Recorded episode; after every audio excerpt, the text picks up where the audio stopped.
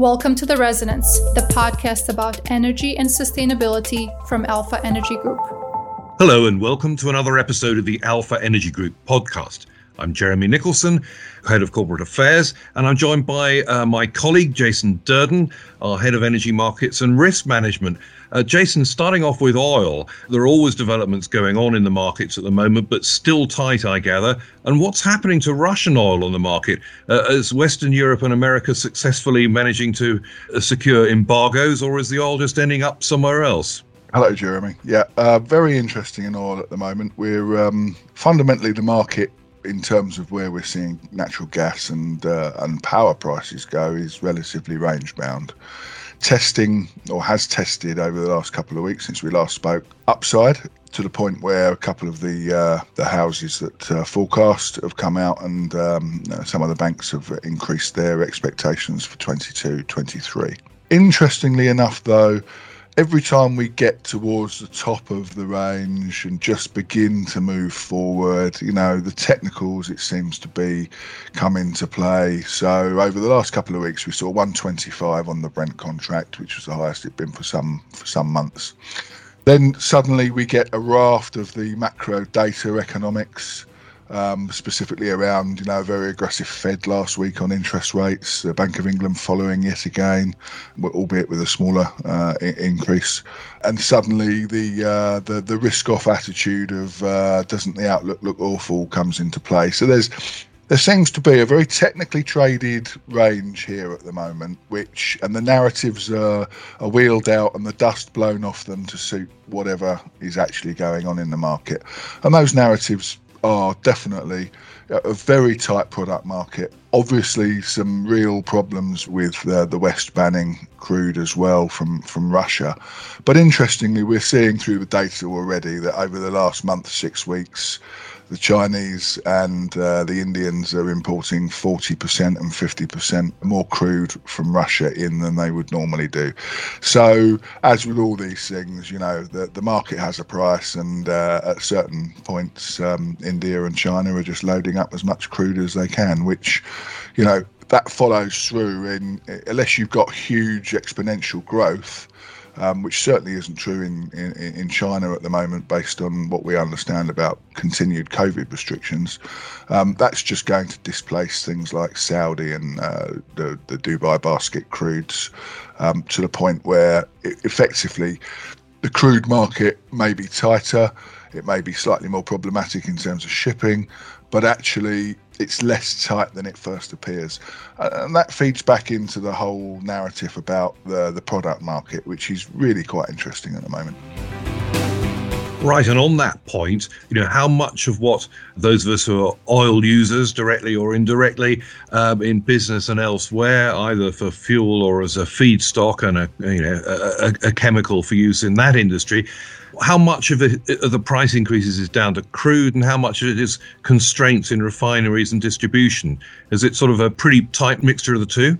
Obviously, the, crude will feed in, but actually, crude is trading ranges and levels that you know are not unfamiliar to any market watchers where we're seeing gasoline and uh, the RBOB uh, New York uh, quoted US contract is the is the key watch here. We saw that peak at uh, an all-time high, 425, just after we gathered last time for our, our last podcast. That after a little bit of uh, intervention and perhaps some profit taking from short term players, um, is 55 cents, um, or a couple of days ago was 55 cents off of its high. There is some noise there, but to understand what's really going on, you have to look at refinery capacity, and it, it, it has disappeared. So there's a big East Coast uh, Philadelphia uh, refinery, uh, and there were one or two others in the States that have either gone offline completely since uh, 2019. Um, so, therefore, the effects of COVID have kind of masked the uh, lack of capacity in the market. Of course, the politicians are all wheeling out to say, "Oh, you know, this is this is not fair." Biden famously said uh, less than a week ago that the market needs to understand that the US is, you know, fighting for democracy in uh, war type conditions, and this sort of profiteering wasn't to be, uh, you know, uh, encouraged or accepted. Well, a lot of political hot air. There's absolutely no basis in any of that that re- resembles any facts that, that are known about by, by proper industry watchers you know, the bottom line is that there was a lot of capacity out in terms of gasoline cracking. Crack spreads are replacing, uh, you know, are reflecting that. And actually, there's probably less than 500,000 barrels a day that could could actually come back to market fairly quickly. There either needs to be new refinery builds or reopening of uh, mothballed or closed plant, uh, and that politically is quite difficult with the green agenda um, sort of the forefront. And then we're, we're talking about, you know, the latest talk from the politicians, particularly the US, is the federal gasoline tax, uh, you know, may be suspended for a while. Well, it really is rearranging deck chairs on the Titanic, this one, because it's about five cents a litre, which, when you compare the UK's uh, fuel taxes, are around 10 times higher than the Americans.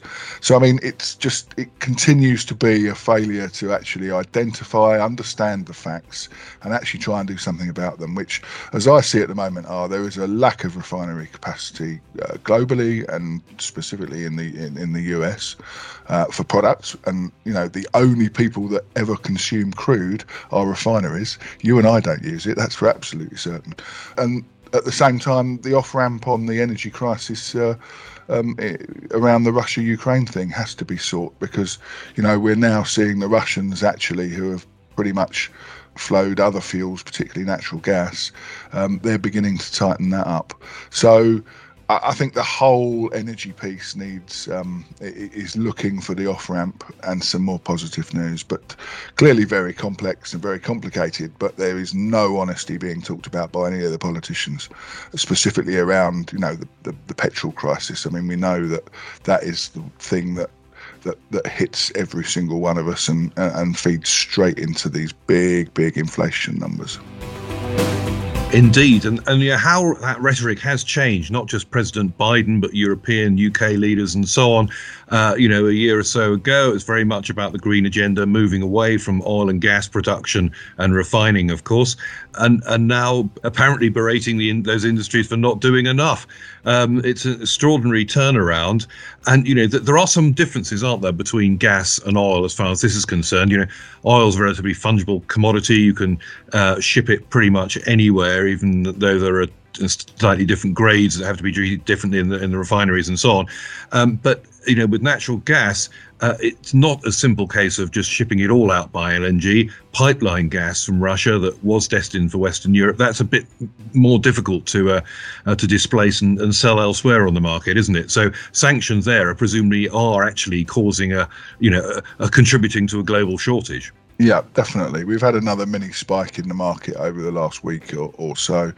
Um, as I said, we were uh, we were experiencing fairly solid um, Nord Stream one uh, flows into um, into Germany, and that was helping push uh, storage um, injection rates re- really quite solid, sort of 10% above where they uh, were this time last year, and looking very strong the market is focused on the Nord Stream maintenance for the, the 11th of next month uh, in July for 10 days, uh, where it will go to zero. But what we're seeing now is that there is some maintenance that's been going on, and depending on what way you want to look at it. Either it's presented the uh, Russians with a with a good opportunity to to start t- turning the screws on and turning the gas off, or the uh, West has shot itself in the foot with sanctions that mean that uh, you know the compressor maintenance and parts can't be done and completed and got back to uh, Russia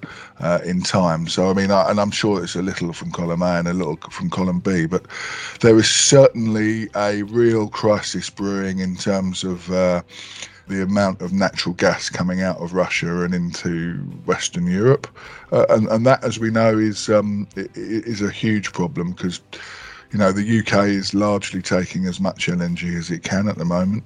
Certainly we've got medium range storage at 99% full and export capacity booked um, you know to, to, to, maximum engineering tolerances at the moment or, or give or take. Um, and on that basis there is nowhere for any more gas to go.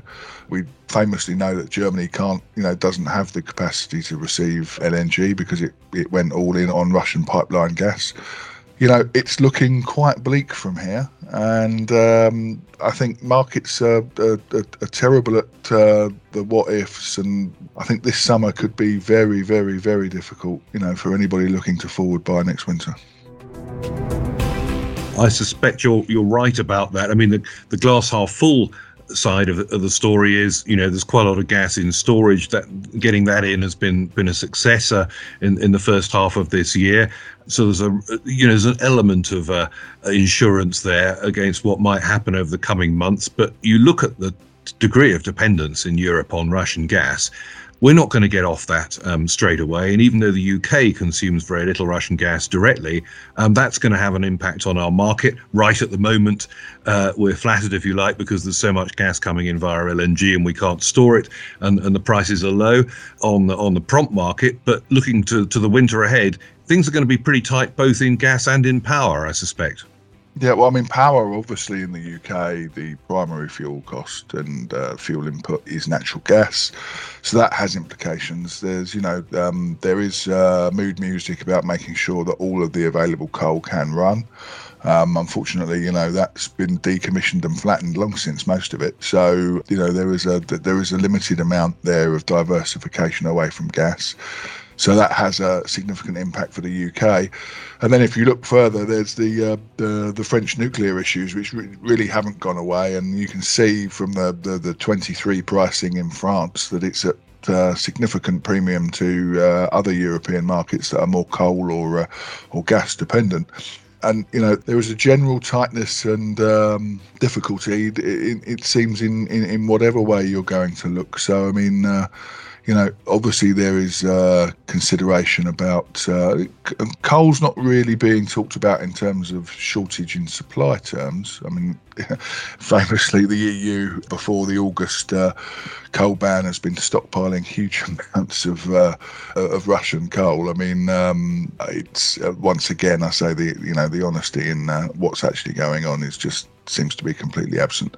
But um, yeah, European winter for energy um, without any de-escalation in the current energy um, crisis uh, between Russia and uh, the West and Ukraine looks a pretty difficult place to be.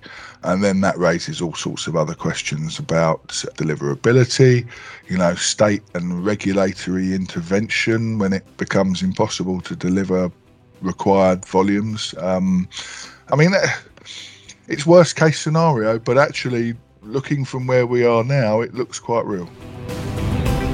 Indeed, and uh, you know we shouldn't scare people listening to this uh, or be unduly pessimistic, but those risks are pretty real. You look at the numbers; there may have to be some significant um, demand response of a uh, voluntary commercial nature or otherwise in order to make the, the numbers stack up next winter. And that's a p- particular concern for energy intensive industries, which are the most price sensitive users of the lot.